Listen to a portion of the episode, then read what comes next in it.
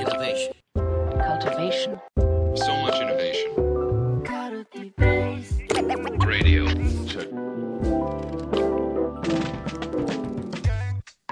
えー皆さん、こんにちは。耳ぐり小田です。えー今回はあのカルティベース、えーデザインラジオなのかな、えーの特別編と、特別編でもないんですけども、えーということでですね、ちょっと急遽撮影をしてるんですけども、えー僕の実はあの千葉工大の、えー博士課程、まあ、あの学部生の時からそうなんですけど、の後輩であるあの宮崎さんに、えー来ていただいていてですね、えー宮崎さんと一緒にちょっとあの最近の、えーことであるとかあのトピックについてちょっとこう語りたいなというふうに思っております。ということで宮崎さん急遽ですがありがとうございます。よろしくお願いします。よろしくお願いします。はい。ではまずですね、えっと、僕と宮崎さんは、今度あの23日にあの長尾先生とのあのイベントもありますけども、その長尾県出身ということで、で、えっと、学部生から修士博士と全部長尾県っていうところが、まあ僕と宮崎さんの、まず大きな共通点かなと思うんですけども、宮崎さんはまず、あの改めて博士の時はどういう研究をしていたのかっていうのをちょっと簡単に紹介していただいてもいいですか？はい。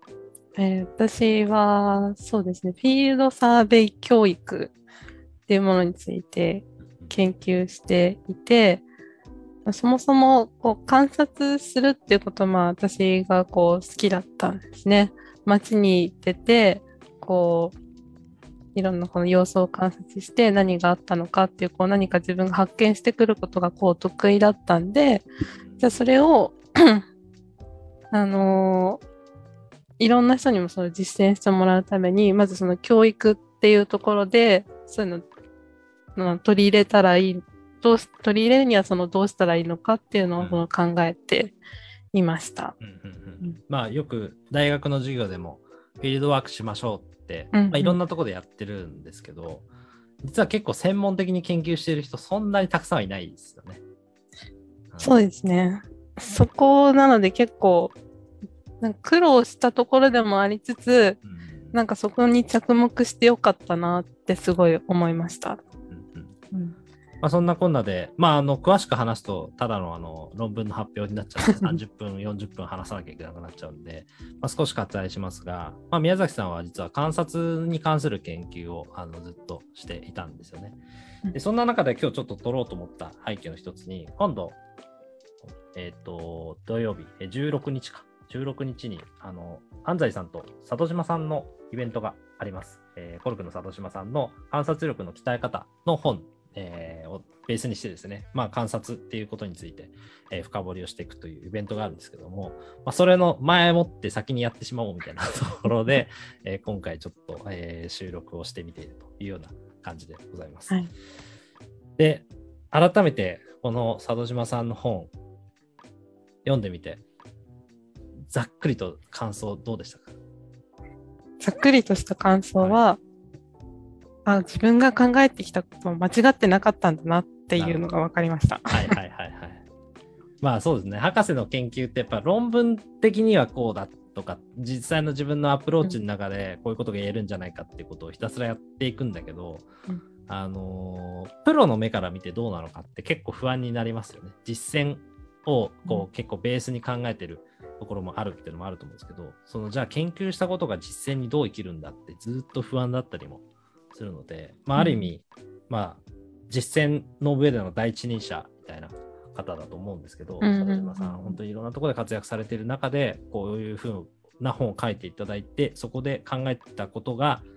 ある意味宮崎さんの考えてたことと、まあ、合っていたというか、うんうんうん。すごい共感できたっていうところがあるってことですよね。うんうん。具体的になんかどういうところが宮崎さんの中ですごく、ああ、そうだよね、そうそうってなった部分ってありますか？えっ、と、そうですね。観察して、まあ、どっちが先なのかなわからないです。けど、仮説を立てて、うん。観察して、またそこからこう、問い役を仮説を立てていくっていう、こう、サイクルを回していくところが、まあ、まさにそうだなっていうふうに思っていて、あのーまあ、これ自分がそのフィールドサーベイ教育っていうことあの、研究をしていたときに、まあ考え、考えてたというか、その時に、えっ、と、研究室の指導教授に言われたことでもあったんですけど、まあ一般的にこう、まあフィールドワークってこう実践される環境っていろいろあると思うんですけど、あの、結構その仮説を立てずに、じゃあまずなんか観察してみましょうっていうことが結構行われてるかなと思って、でもやっぱり、まず最初に仮説は立てなきゃダメだよねっていうことで、まあそれを、あの、指導教授に言われて、あ、そうなんだって思って、こう、じゃあまず仮説を立てさせて、それに対してこう観察していこうってことをやっていくようになったんですけど、うんうん。だその部分でやっぱ仮説が大事なんだっていうことが、まずこの本でも、あの、しっかり書かれていうんうん。いたので、やっぱそうなんだなっていうのを、まあ実感したっていう感じですね。うんうんだからそのまあ観察するときに何か仮説を持って状況を見に行くっていうのはまあ本当に大事だなっていうふうに、うん。まあ聞いてる人も思うと思うんですけど一方でなんかやっぱその難しさというかあのまあ僕と宮崎さんでね一緒に研究してた時にいろいろやってたのは何か仮説立てて学生に観察しに行かせるとなんかその仮説が正しいであろう情報だけを集めてくるっていうところがあったんですよね。それであの宮あの宮崎さんの研究の中ではあのまずそもそも仮説に対して解釈を集めに行くんじゃなくてそこにありのままの姿である一時情報っていうのを、まあ、解釈と切り分けて記録していくっていうのを結構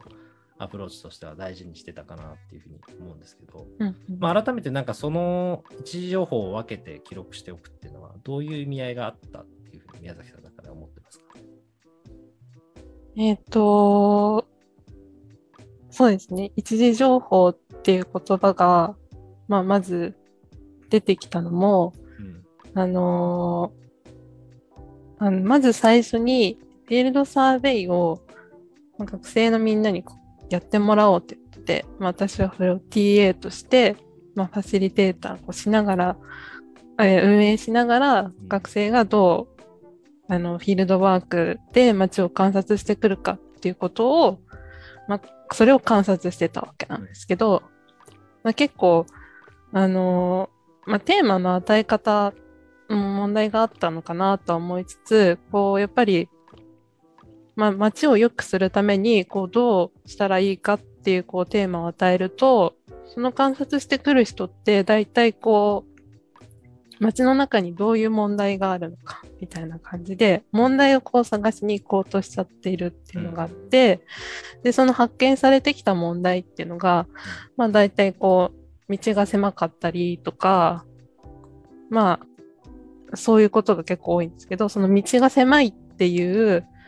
一時情報に対して、えっ、と、なんていうんですかね。うーんと、まあ、こう人が飛び出てきたら危ないだとか、まあ、自転車でと、こう人がすれ違う時が危険だ、みたいな形で、こう、それが問題だとして、こう発見されてきているのがあって、それってなんか結構似て、似たような問題、ありきたりな問題だなっていうふうに思っていたんですね。あの、問題としてはこう間違ってはいないんですけど、うんで、その時に、じゃあ、あの、その問題を発見してるっていうその行為がどういうことになってるかっていうと、その一時情報を発見した上で、すぐにその解釈っていう、その人が頭の中で、その人自身が頭の中で考えていることがすぐにこう入ってきてしまっていて、実際その街の中でこう観察しているはずなのに、実はその人自身がこう頭の中で考えてる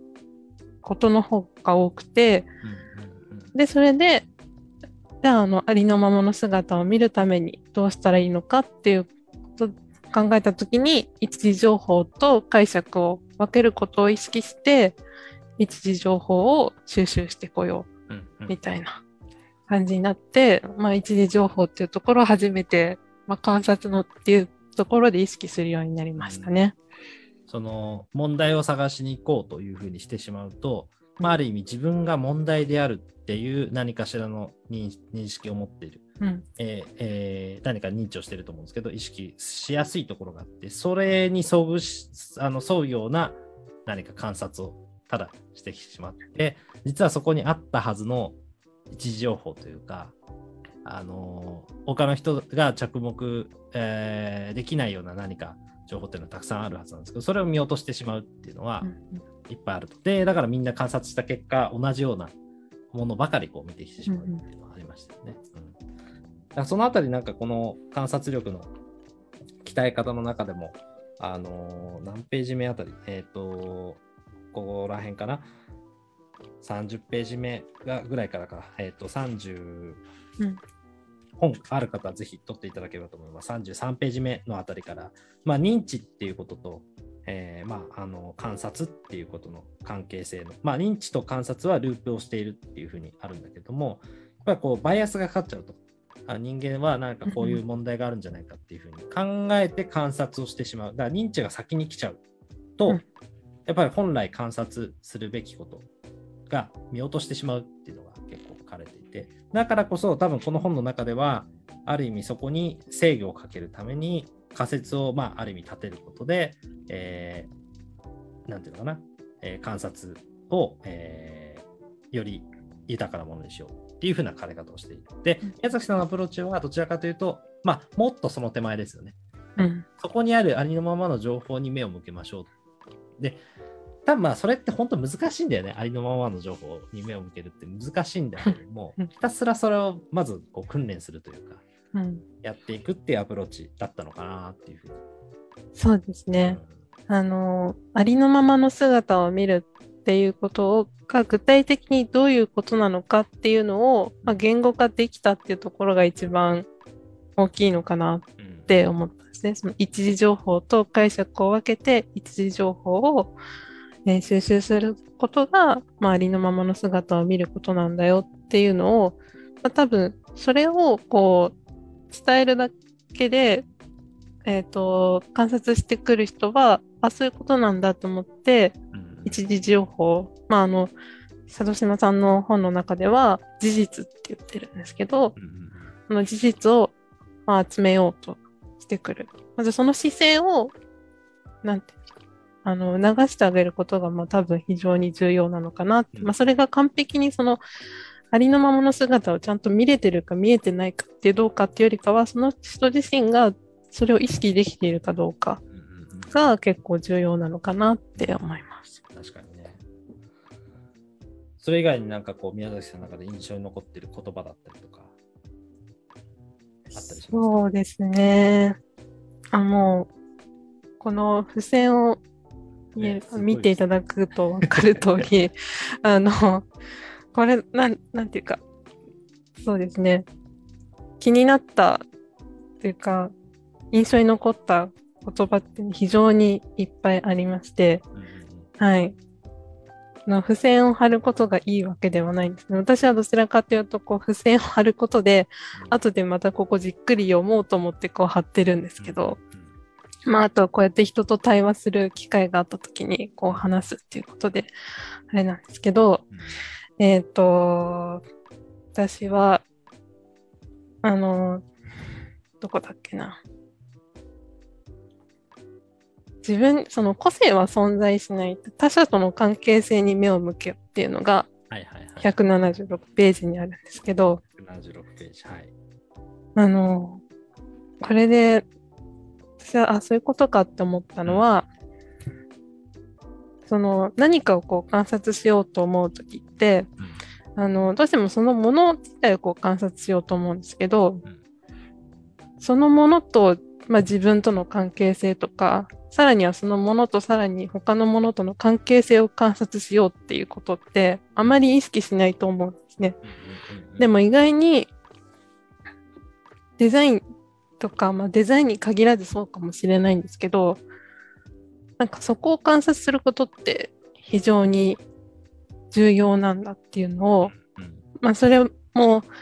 大学研究室いた時に、あの、先生に言われたことで、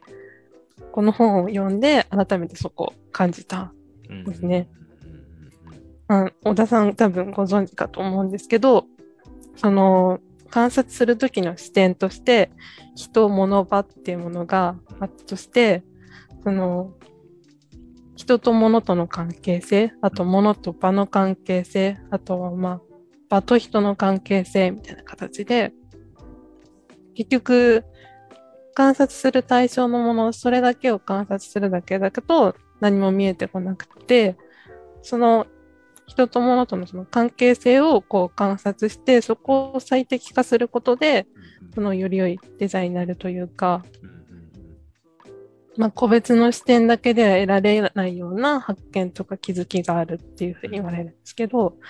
だからまあ観察するっていう上で、その関係性意識するってことが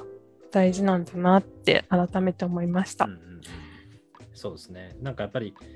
あのーまあ普通に単純に物をデザインするときもそうだと思うんですけど、まあ何でもいいんですけど、例えばコップをね、何かデザインしようとしたときに、やっぱコップだけを見ていたら当然ダメで、うん。コップと人の関係に着目しなきゃいけないし、でもっと言うと、えーっと、そのコップがどこで置かれているのかっていう、えー物と場の関係性も着目しなきゃいけないですし、でもそもそもその人はどこにいるんだっていう、まあ、人と場の関係性も観察しなきゃいけないし、そういうなんかいろんな視点で、間に目を向けながら、でもっと言うと、その観察をしている自分と観察の対象でね、まあ、それは人と人かもしれないし、いろいろあると思うんですけど、なんかその関係性も意識して物事を解釈するっていうのが、こう、すごく大事だってなった時に、意外とこう、何かを捉えようとする時って、なんだろう、自分のことに目を向けてなかったりとか、観察者自身の自分のことに目も、目を向けてなかったりするんで、なんか気づけることに気がつけない。まあ、逆に言うと、自分が考えようとしてることにしか目がいかないみたいなことはあったりします。そのやっぱ、なんていうのかな、観察者って、ちょっとこう、メタな視点を持つのがすごい大事だっていうふうに、まあ、言われてると思うんですけど、それはあのメタ、まあ、ちょっとこう、俯瞰してね、見るとか、あのすごく重要だっていうふうに言われてると思うんですけど、まあ、それはある意味、その関係性を捉えるために大切なアクションであり、うんまあ、その中でこう自分なりの工夫をどういうふうに持って観察をできるのかっていうところですよね。うんうんうんうんまあ、このあたりも今度のイベントの中でも観察のまああの仕方というか、えー日常の中でどういうふうに意識を持っていくのかっていう話もたくさん出てくるのかなというふうに思うのであの楽しみにしていたいなと思うんですけどやっぱりこう大事だなって改めてちょっと僕も思ったのはあの本の冒頭にいい観察はある主体が物事に対して仮説を持ちながら客観的に物事を見て仮説とその物事の状態のズレに気づき仮説の更新を促すっていうふうに書いてあるんですけど、なんかこの自分が何かを見ようとした時にやっぱ仮説を持ったりするのは大事だって話があったんですけど、うん。その仮説ってあれですよねそのこうなんじゃないかっていうふうに、まあ、仮説を立てると思うんですけど、うんみんななんかこうなんじゃないかっていうことが正しいことを確かめようとしちゃうんですけど、うんそうじゃないんですよね。そこにあるズレに目を向けるっていうのがすごく大事だし、なんかそのズレを面白がるというか、自分の中で、なんかあれ違ったな、なんでだろうっていうところで、いや、なんか観察の仕方が悪かったのかなとか、もっと違う観察の仕方しないとこの仮説見つけ正し正しいって言えないのかな。そもそも関説仮説が間違ってたのかな？みたいな考えちゃうんじゃなくて、そのズレに何があるんだろうか？その、このずれたことから何が学べるんだろうかっていうのが、やっぱこう、すごく大事だっていうところはありますよね。そうですね。あの、ありのままのその姿を見るっていうことが具体的にどういうことかっていうのを、あの、ちゃんと伝えることと、うん。あとやっぱりその仮説っていうものがどういうものかっていうのを今小田さんが話してくれたうんどのように、あのなんていうんですかね。何かをこう発見するためのこう仮説であるっていうことをちゃんと意識してもらうことも重要なのかなって思ってます。確かめるっていうところじゃなくて、うんうん発見する。まあ、あるいはもしかしたら学ぶでもいいかもしれないね。うんうんうんなんかそういう感覚を持ってですね、多分あの土曜日のあのイベントに期待を寄せていただいている皆さんとかは、そのあたり、みんな同じとこ見ていただいてるんじゃないかなというふうに思うんですけど、じゃあどうしたらこうズレを楽しめるようになるんだろうかとか、うんあのぜひイベントの中でもですね、そういった質問とかもあの投げかけていただけると嬉しいなというふうに思っています。まあ、ある意味、イベントでどんな話がされるかっていうのを皆さん仮説立てていただいて、で、その仮説とずれたところに関心を持って質問していただけると、イベントもっと楽しんでいただけるんじゃないかなと思いますので、このあたりもぜひ、はい、楽しみに。えーいや、うん、めちゃくちゃ楽しみです。はい。宮崎さんも土曜日は見に行くというですね。はい。はいということですので、えーまあちょっとこう急にと撮影したんでですね、バタバタと、えーお話ししてしまいましたが、えーぜひですね、あのこの本読んでない方も、あのこんな話がされるんじゃないかなぐらいの、本当に緩い仮説で全然大丈夫だと思います。あのそういったところを持ってですね、あこういう話だったか違ったかな、違ったな、でも面白いなっていうことをですね、あのぜひ楽しんでいただけるように、えー当日、えーまで楽しみにしていただければなというふうに思います。ということで、宮崎さん、急遽ありがとうございました。はい、こちらこそありがとうございました。また、ちょっと宮崎さんにはどっかのタイミングでもあの登場いただきたいと思いますので、えーそれも楽しみにしてください。はい、ということで、えー本日のカルキベースラジオはこちらで終わりにしたいと思います。ありがとうございました。ありがとうございました。